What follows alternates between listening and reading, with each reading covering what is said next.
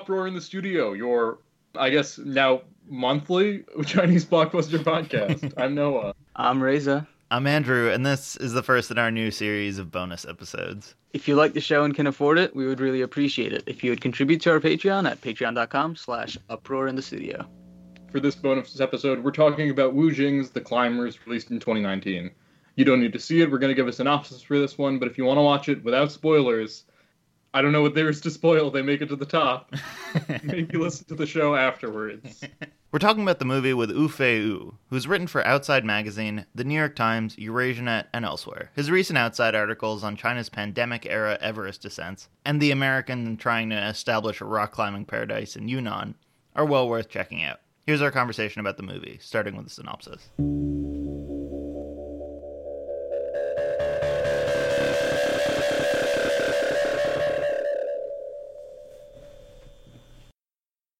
Celebrating the legacy of famed mountaineer Fang Wuzhou, this Wu Jing action climbing epic tells the story of Wu Zhou's two Everest descents. The first in 1960 was disbelieved by the world since Fang's comrade, Song Lin Shu, lost their camera on the grueling journey up. But when Fang and Shu, and two other members of the original China Everest Climbing Commando, are given the opportunity to summit Everest again 15 years later, they rekindle an uneasy alliance for the glory of China. From the screenwriter and director of Dragon Blade, side plots, super slippery slopes, and a solid 5 or 10 seconds of Jackie Chan. This is The Climbers. You said you'd seen this movie before, like around the time it came out, maybe? Probably not around the time it came out. Probably sometime in 2020, maybe February, I'd say. It's like five, six months after the movie being released, around the National Day in 2019. Was that around the time you were working on that climbing in China article? Uh, not a climbing in China article, but there's like I knew that China is gonna attempt the Everest sometime in May this year in March. So I was like, maybe I should just watch it and see how this movie is telling the story. What was the hype like for this movie? I mean, I imagine it was pretty big when it was coming out, but it didn't really make much money.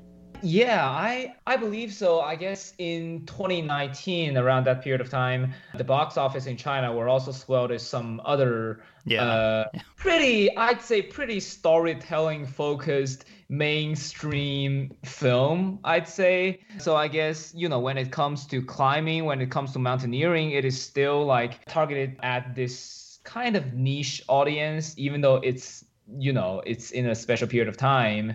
Uh, every every film is supposed to be like patriotic and everything, and it's supposed to be targeting the whole audience. But still, I believe mountaineering is still not like you know just like a normal people thing. So I guess that might be the reason. But I guess compared to other like climbing films or mountaineering films, it did pretty well, I'd say. It's crazy though that this is like Wu Jing's follow up to Wandering Earth and it flopped. like Yeah. That has to say something about I guess how limited the interest in climbing is. I mean, reading your article on the Outside, it sounds like it is becoming a bigger sport, but could you talk a bit about for whom it's becoming a bigger sport? Like which parts of society are seeing climbing as an expanding sport? Okay, so we are talking about rock climbing here instead of mountaineering. So I guess in terms of rock climbing, it is still like adventure sport in general in China is booming because of a you know a more robust middle class. They're trying to fulfill their recreational needs and definitely like traveling outdoor adventures and sport and those adventure sports like you know rock climbing like surfing and skiing they're definitely on the rise as for the rock climbers i guess now according to the China's uh, Mountaineering Association, you know, they sometimes gave out this kind of reports or data. I guess now the main, you know, the, the people who are playing the sport of rock climbing are younger people, people who are in their 20s and 30s and who are in college. They're newly getting into the sport.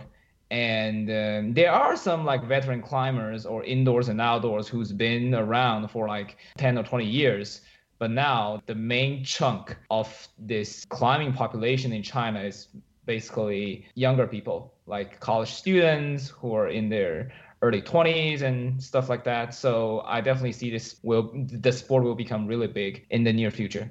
When did you get into it? Not to assume, maybe, but I got into it last year, sometime when I started to work for Outside at, uh, you know, in September uh, last year, I believe so. That's Okay. around.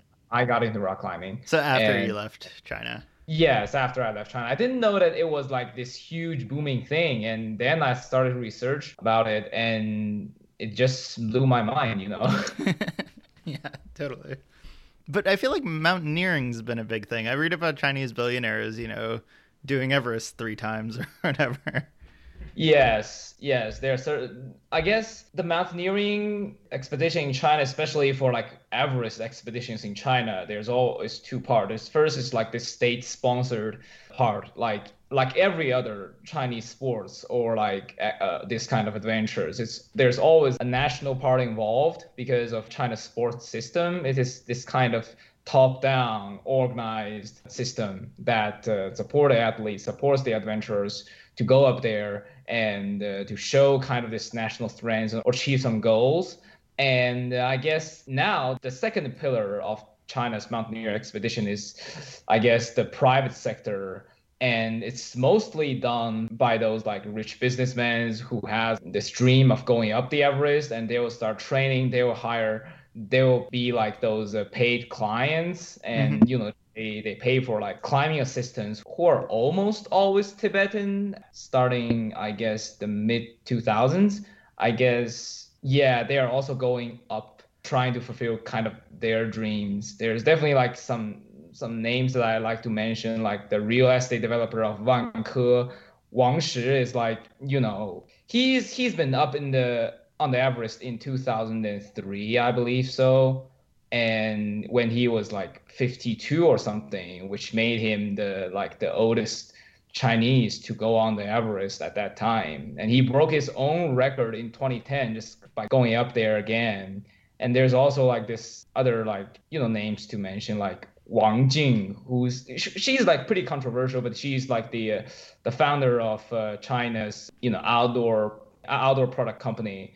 Name is uh, Toread, I believe so and uh, she was up there several times. And i guess during the 2014 avalanche on the everest on the south side she like hopped on the helicopter to go to the camp at the 6400 meters. Mhm. and there's a little bit of controversy at that time. And people are still discussing if it's ethical or not. The nepalese government says you know she did it. But you know because just hopping on the helicopter sh- shouldn't be the mountaineering traditional sense it Yeah. shouldn't be the shouldn't be part of your expedition but you know she said she made it and that the, the nepalese government recognized she made it but yeah i mean there's definitely like business people going up there from time to time yet now we are seeing like you know some people who are not essentially rich who might be like you know insurance sellers they collect the money they, they try to go up there or they found some sort of sponsorship to get them the money to pay for the expedition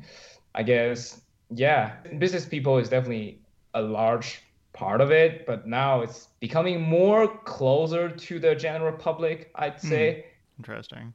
What did you think of the climbing in this movie? like, a lot of it seemed, uh, I mean, definitely very CGI, right? But Jesus.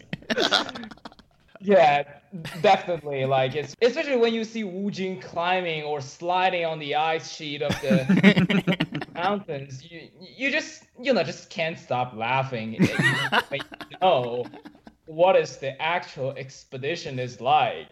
You can't just you know fly on your on your crampon. You can't just fly on the poles and just using that throwing that to catch your throwing a rope to catch another climber? I mean this is this is probably if you know a little bit of rock like rock climbing or mountaineering. This is definitely like absurdity to another level i'd say.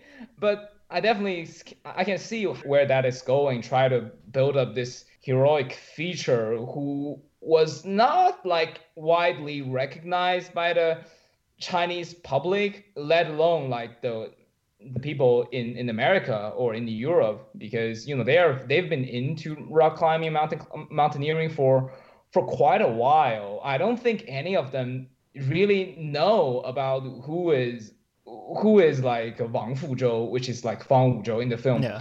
uh, played by Wu Jing. So I get, I I think there's definitely this kind of frustration about, oh, we Chinese went up there, but nobody knew about us. So we want to show it not only to just to show it to to the public in China, but also the audience and viewership in the West. But I mean, this is supposed to be like a drama drama story film. So I mean, I found it really you know embarrassing, but I don't know if, it represents how the general public is viewing it. Well, what's cool in the history of Everest for this movie is that, like, not to take anything away from the like 1960 expedition, but the like by the time of the 1975 ones, there's I, I just kept thinking about this movie that came out that year about a guy skiing down Everest in 1970, like a documentary. And oh, so, Oh, really? Yeah, exactly. So, like, like a Japanese adventurer was like, "Well, Everest has been climbed. All of the significant things have been taken. Now it's time for spectacle." Uh-huh. like, but at the same time, there's this sort of like patriotic, I guess, expedition to measure it. it exactly. seems sort of out Nobody of had phase. measured it. Uh, Nobody measured it the best way yet. I mean, were you were you aware of the 1960 expedition that you know maybe happened? Yeah, I think it's uh I don't think it's a maybe right now.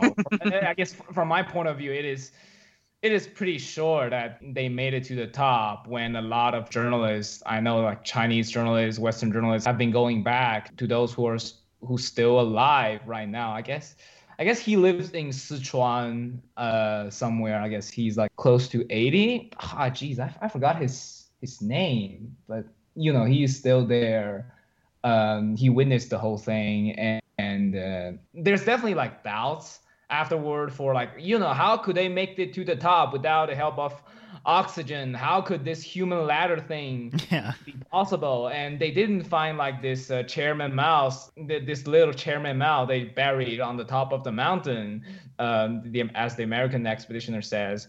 But i guess from from other accounts both in china and in the west i guess that expedition is still you know i, th- I at least from my point of view i think that's that's what the chinese did and they they, they made it An, an interesting point in this movie, though, was big part of it is like, you know, if we can accurately measure the mountain, we have the right to rename it with the Tibetan name.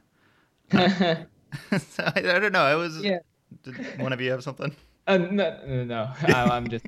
I'm just I mean, saying. there was so much, t- I think, to dive into with the Tibet angle that I don't really know how to do it. Like, I mean, they, they, you know, there were Tibetans in the movie, but they were like very friendly. You know, they were a part of the climbing teams. And then one part I was confused by was the like monk at the site who was telling them not to climb, It was Yeah, definitely that- interesting that they included that.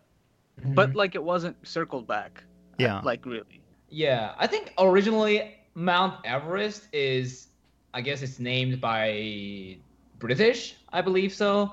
And I guess the Nepalese called it Sagarmatha in their local language, and the Tibetan slash Chinese they call it Chomolungma. If you like read Chinese state media, you probably never encounter the word Everest because they think it's named by the you know the, the British and they sh- they should go with their own name because the, the Chinese Tibetans sees it as their own mountain and stuff. So I guess in Chinese state media it's always like Chomolungma. It's it's like this Q O M O L A N G M A this kind of spelling, and um, I guess the Tibetan part is definitely like worth digging into if somebody has the access and the resource because even like in the climbers like this film i guess one of the writer for this uh, film is actually a tibetan a pretty well-known tibetan author in china who's won like this literature award in china. His name his name is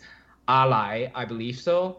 And uh, you know there are tibetan actors in there. So I, I i definitely see this kind of thing as chinese political correctness where we should like represent this kind of minorities in the films. That's yeah that's a weird thing and i guess from the 1960s all the way to 1975 even to these days expeditions the tibetan has always been part of the story and you know their names have been appeared in this uh, the, the, the climbing history of Everest. I believe the first woman who made it to the top from the north side of the mountain is actually Tibetan. I think her name is uh, Pan Duo. And like, you know, just these small things, Tibetan is just inseparable from the mm-hmm. climbing history of Everest. And I guess, you know, just these days in China, you feel like this assistance from the Tibetan feed into this kind of propaganda in China that like we are all Chinese and uh, you know they, they, are you know you see like people speak a lot about it, especially the Tibet, Tibetan you know characters in the film or like Tibetan sources in some of the, the the news report. You see them like you sort of see them feeding into that kind of narrative, and uh, that's that's either confusing to me, but also like that might be one of the sentiment that's worth documenting. Maybe it is their real real feeling, maybe it's not, but at least it gives us the angle to see like there is Tibetan involvement in this film and beyond, like in the history of uh Mount, the climbing of Mount Everest. I guess these years there's like this new development in Tibet. It's called like a mountaineering school. Like it's I guess it's named like China's uh, Tibetan uh, uh, mountaineering school or something like that. It was found in like 1999. I guess before that or during the early stage of that, China needs to borrow a lot of you know climbing assistance from Nepal. Like they, the, Nepal will just send some some Sherpas to Tibet to help like the organizing and you know partnering during the climbing and and everything. But now, after these 20 years, I guess the, the school has cultivated more than 200 Tibetans to assist a lot of expeditions, either done by the Chinese or like Americans or Europeans or Japanese or whatever. I guess they try to train their mountaineering skills. They try to teach them how to cook in the, in the high mountains. They try to teach. They try to teach the Tibetans like even like foreign language translation. They, they gave this kind of skills to the selected Tibetans. And um, yeah, I'm just curious seeing how this, where this is heading. And um, it's definitely, I think the Tibetans should have like, has their central narrative instead of, you know, just focusing on the narrative of the Chinese nationalism. But yeah, this is definitely something worth looking into and worth documenting.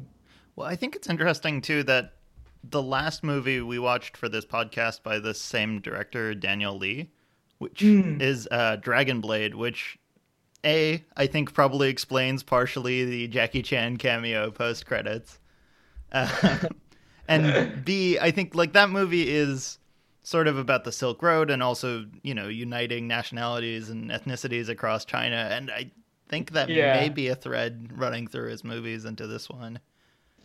Yes, I think so because yeah, there is this kind of political correctness all over China. When you see like those representatives on the in the People's Congress, they whenever there's like you know Tibetan, Mongolian, or like you know of other uh, other ethnic minorities, you will see like a bracket after mm-hmm. their name saying their you know the, their ethnicity, spelling out their ethnicities, and let you know the people know okay we are including them in our in our political system you know something like that and I, I, definitely see that coming to the films especially you know this is a special time right so i think the movie definitely tries to do that thing that you're saying like uh sort of like whitewash this occupation but like at the same time at the same time it uses wu jing as the protagonist who's just coming off of like one you know wolf warrior which is what like a you know, very obviously Chinese imperialist role, like a fi- in a fictitious kind of region of the world. Then to Wandering Earth, where he's like a space imperialist, and then like now he's just a good climber. Like I don't think you know what I mean. It's like a confusing message being sent by the movie. I, I mean, I think this movie, even even including its sort of bringing ethnicities within China together, is it, it's very hard to say that this doesn't have like strong patriotic messaging, which would be in line with Wu Jing's previous stuff. That, that that's what I that, that's what I was saying, especially seeing him doing like awkward, weird, like super heroic like thing on the mountain. I guess that's yeah, that, that that's really my point. You know, you want to tie in a lot of narratives into it, then that's kind of contradicting. Yeah. I mean, at the at the start with their dying captain, he says, "Get to the top, let the world see the strength of China," and like that's just sort of the Like this is our thing. mountain, just like explicitly saying this is our mountain. Yeah, I mean, this is just throughout the the whole film. You know, like you, you, there's like multiple moments when people just shout it out, but I say when compared to other like mainstream films, this film did like an okay job in solely storytelling. You know, when compared to like this this film in 2009, it's wholly about the founding of the republic. I guess 2010 or something. It's found Uh, it's dude, focusing on the 1911? 1910 or or 1911. 1911. or like you know Yeah, there's 27 there's definitely like straight propaganda. yeah this uh, compared to those straight propagandas this one is i'd say this one is watchable you know I- Absolutely. and, and we've sat through a lot of those movies, and I would say, you know, this isn't like blindly, you know, propaganda messaging. yeah but like uh, I- i'd say like this film is still pretty prop- propagandic Yeah, totally. There's some weird elements. I mean, there's parts of the movie that I didn't think really fit, where like Wu Jing is kind of just doing parkour in that factory. oh, that was cool though. I really like that. Yeah. I've seen like a lot of great climbers doing like you know practicing on hanging board but i've never seen something like that i don't know if it's like it was like Spider. you know secret wire that's hanging him i don't know i didn't see it but wow what can i say if there's anyone who I would believe could do that, it's Wu Jing. well, Wu Jing in the film. Yeah. right. There's like a love story that's also running through this, and I thought that, and I'm gonna butcher her name, but Ji Zhang, Zhang Ji. There's a moment at the start of the movie where she's cast as like a grad student, and she's like f- in her 40s and maybe a little bit too old to be a grad student. Wu Jing would probably be a little be a bit grad student. yeah, I, and I mean it makes sense when she's a meteorologist later, but I, there was like just some like Robert De Niroing like de aging going on in this movie that didn't quite work for me. yeah, I mean, you. Yeah, I guess uh, that's also just- like a like an awkward part, but I can see like the effort of trying to build in like a personal story and several just personal narratives into this uh, into this mainstream nationalistic film. Yeah. and uh, I I think it's like if if, it, if it's one of their first tries, I'd give it a sum up. But like you know, it can definitely be more. Like they can do better for sure. I don't know if it's like the director or the playwright or or some other force involved that just botched it. But yeah, I, I, I agree what you say. It is it, it is an awkward part. This is the second love story too mm-hmm. between the Yeah. like you the Tibetan climber and then the photographer. Yeah. They were Yeah. all kind of clumsy. I mean, it's weird that they just the meteorologist woman just like shows up and they're like, "Oh, you're here too," you know? It's like, Oh, you're here to die on this mountain. and I'm gonna send you. Jesus. I mean, it is crazy that both of those love stories, like, there isn't a happy ending to any of the love stories. The only happy ending is for China, I guess. There's that character change in the guy who, like, lost part of his foot in the original photographer, which hmm was, uh, like, I, I feel like on some level it's sort of like they know they need to have a character arc for someone.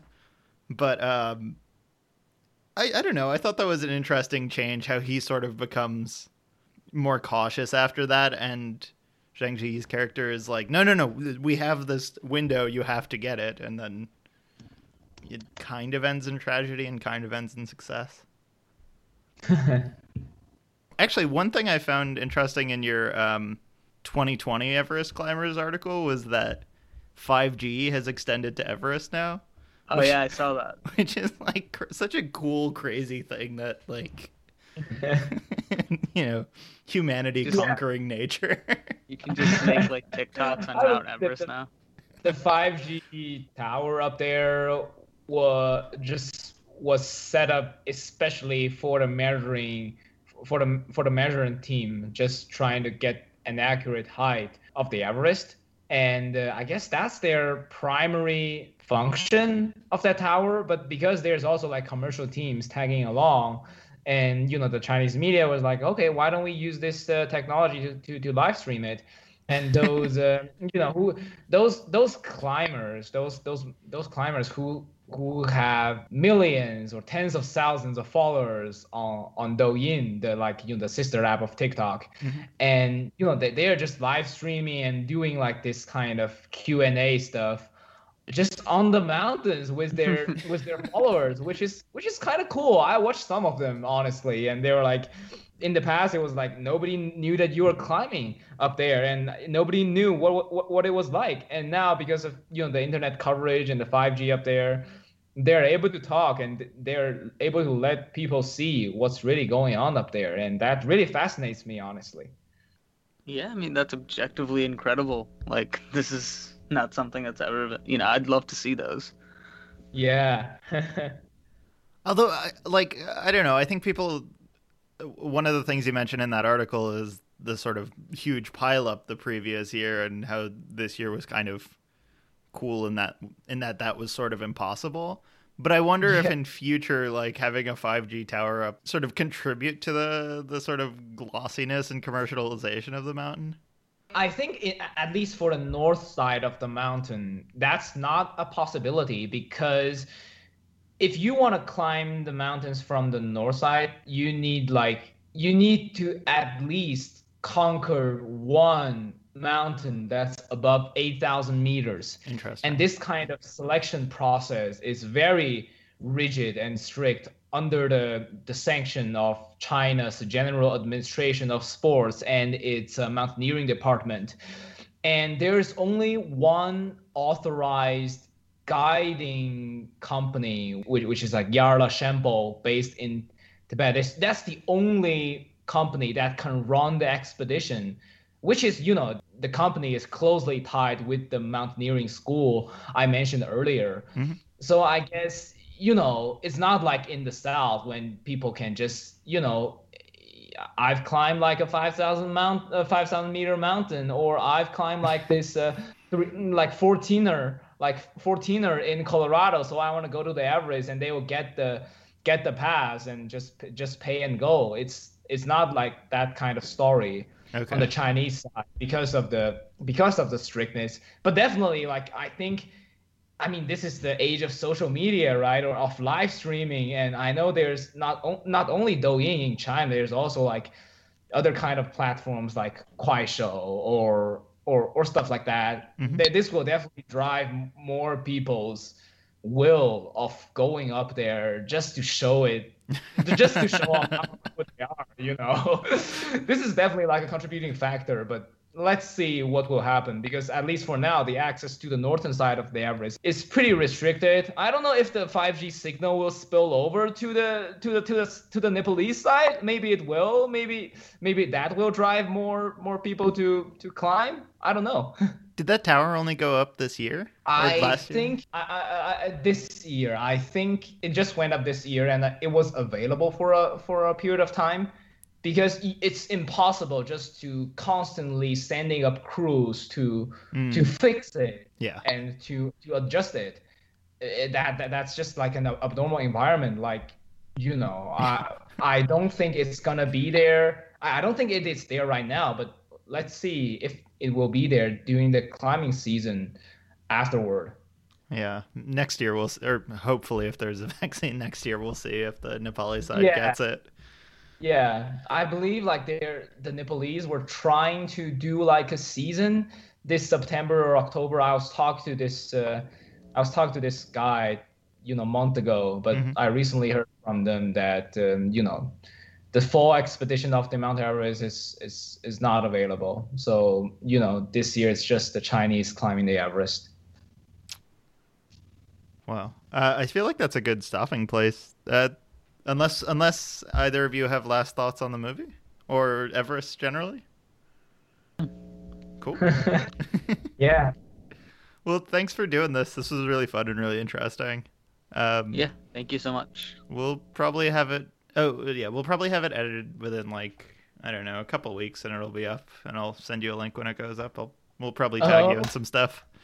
yeah, that, yeah, that's pretty fun. and uh, yeah, I'm just curious about like you know because you invited me on the show and you know I I'm I'm really pleasure and thankful for being here uh, of being here. And uh, I'm just curious, like, how did you guys get really interested in Chinese film, and uh, why did you start up this podcast? Uh, Raisin, I watched Wolf Warrior 2, like Oh my God, around the alright. time it came Oh, out, and like you watch that and you're like, oh, I need more.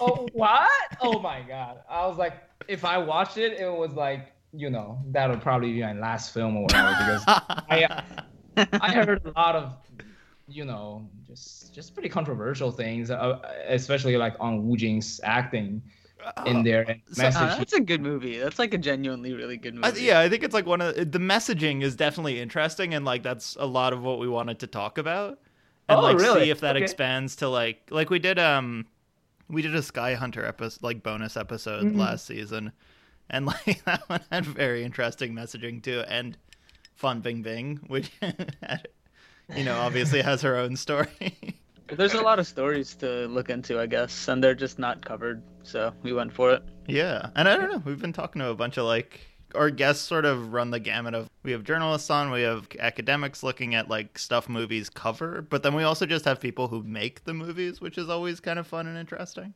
wow. Yeah. Wow. Wow. Yeah, we had a bunch of people who did Wolf Warrior too. Like half that crew was American, and also we had the the guy who did the Inception-y sounding music in the Climbers, hmm Wow. who very much did not want to talk about this movie. just because he was like very embarrassed by like I think mostly by the box office. Oh, really? Okay. yeah. anyway. well, I mean, yeah, I mean, like at, at least for this film, I think there's definitely like the actors in this film was trying to, you know, bring some of this forgotten history of uh, Chinese climbing to, to the light. Mhm. At least I know like Yang Guang, like the actor in that film, was acting like acting as like this 70 year old empty climber who's like who, who's from China, and uh, I guess the, these are some of the story that that's kind of wor- worth telling, and they, they it has a shadow in the film. It's just like worth digging into when looking at it. Just try to, well, I guess when trying to see this film, just try to circle around the nationalistic narrative and Wu Jing's doing weird stuff on the mountains. Just ignore that part, and you will see a lot that's really under the light, and that's um, that's not that's not covered a lot in either Chinese or English language medias. I mean, I think we really tried to do that in general. I mean, it's Yeah. like you know, we joke about the like I joke about the Wu Jing placement and stuff, but like at the at the end of the day, it's like, you know, it's not like American movies don't have political Oh, 100%. Yeah, Like, but you also know, like Yeah. obligations or I wonder if there is going to be more like I, Wandering Earth uh, because it's successful probably is leading to like more sci-fi film production. I wonder if this one will maybe even on a smaller cheaper scale lead Mhm. to some climbing films or maybe even climbing documentaries. Well, I think in general, sports film, right? I think this is an interesting movie because even though it's not successful, they spent a lot of money on making this. I think there's going to be, rather than the kind of militaristic, kind of nationalistic movies, there's going to be more subtle ways to do it, like with stuff like climbing. Hmm. Yeah, Probably something that's going to work a little bit better soon. Yeah, I think climbing and mountaineering as you know adventure sports in general is gaining momentum in China, and we've seen like free solo when it, it was introduced to China. Even though like you see the numbers, it was not it was not that big compared to the box office in China as a whole. But like you just see free solo, the Chinese box office of free solo is its largest box office overseas. Right. I see the growth, see the gross box office income and everything. And yeah, that's really fascinating. And I'm also very curious to see if there's gonna be more this kind of outdoorsy, sporty, or a little bit sci-fi film coming into the that's set in China, and that's that maybe we'll see these kind of film more in the future. Thanks to Wufei for coming on the show. That's it for this bonus episode. Our original music comes from Elliot Saltmarsh and Yehuda of Fist with a PH, and our art comes courtesy of Jay Castro. Follow us on Twitter at China Film Pod, like the Uproar in the Studio Facebook page, and if you can afford it, we would really appreciate it if you could contribute to our Patreon at patreon.com slash Uproar in the Studio. I'm trying to measure Everest. We're trying to buy a camera so we can take photos of our Everest descent. we're we're trying to do a second Everest ascent so we can justify taking some pictures. We're trying to do an Everest ascent for who? For Emperor Cuomo. for our Poor in the Studio travel blog. uh, so yeah, help out if you can, and if you feel like it, have some thoughts or suggestions, email us at uproar in the studio, all one word, at gmail.com. We'll be back with another episode next month, but before we leave you, we just want to share some wisdom from the chairman. To read too many books is harmful. We'll see you in a while.